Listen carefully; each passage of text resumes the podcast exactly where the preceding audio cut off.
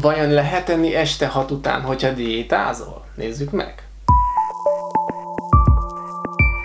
Ez az a téma, ami alapvetően rengeteg tévhit van, és tele van az internet, és sajnos még, a, még a, a, az értelmesebb újságok és internetes portálok is sajnos megerősítik azt a tévhitet benned, hogy este hat után már nem lenne szabad enni.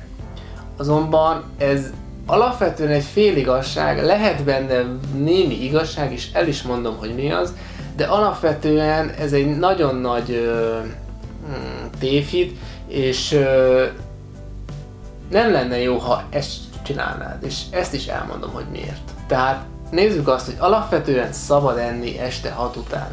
Tehát, hogyha tételezzük fel, hogy mondjuk naponta ötször eszel, mert te most diétázol. Tehát, és ha mondjuk a vacsorát mondjuk 6 órára esik pont, akkor azzal nincs gond. Viszont, hogyha eltelik 3 óra, és még nem fekszel le, akkor a 3 óra után gyakorlatilag enned kellene.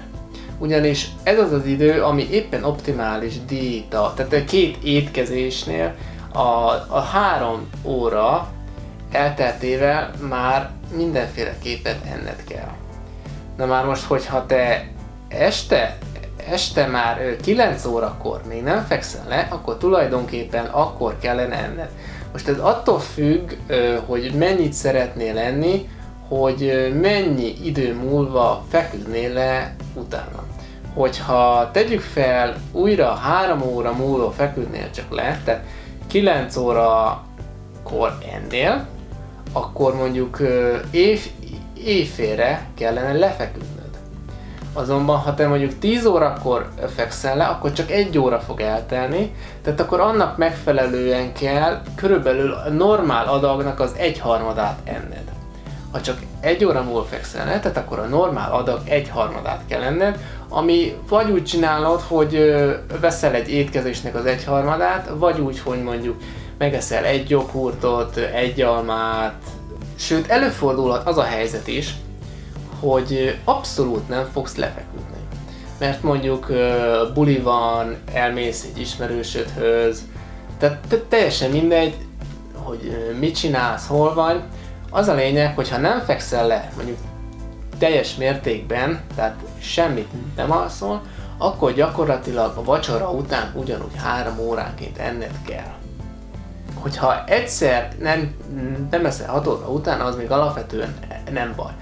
Viszont hogyha, hogyha gyakorlatilag minden nap eljátszod ezt, minden héten, minden hónapban, akkor lehet, hogy egy idő után, tehát lehet, lehet hogy az elején még elkezdesz ö, fogyni, de utána szinte biztos, hogy raktározni kezd a szervezeted, mert nem kapja meg a megfelelő kalória mennyiséget, tehát nem jut energiához, ezért muszáj, hogy amikor jut energiához napközben, azokat elraktározza, hogy az esti időszakot valahogy tudja normálisan fedezni. Tehát mindenféleképpen kellene enned este 6 után, és ha három óra múlva sem fekszel le.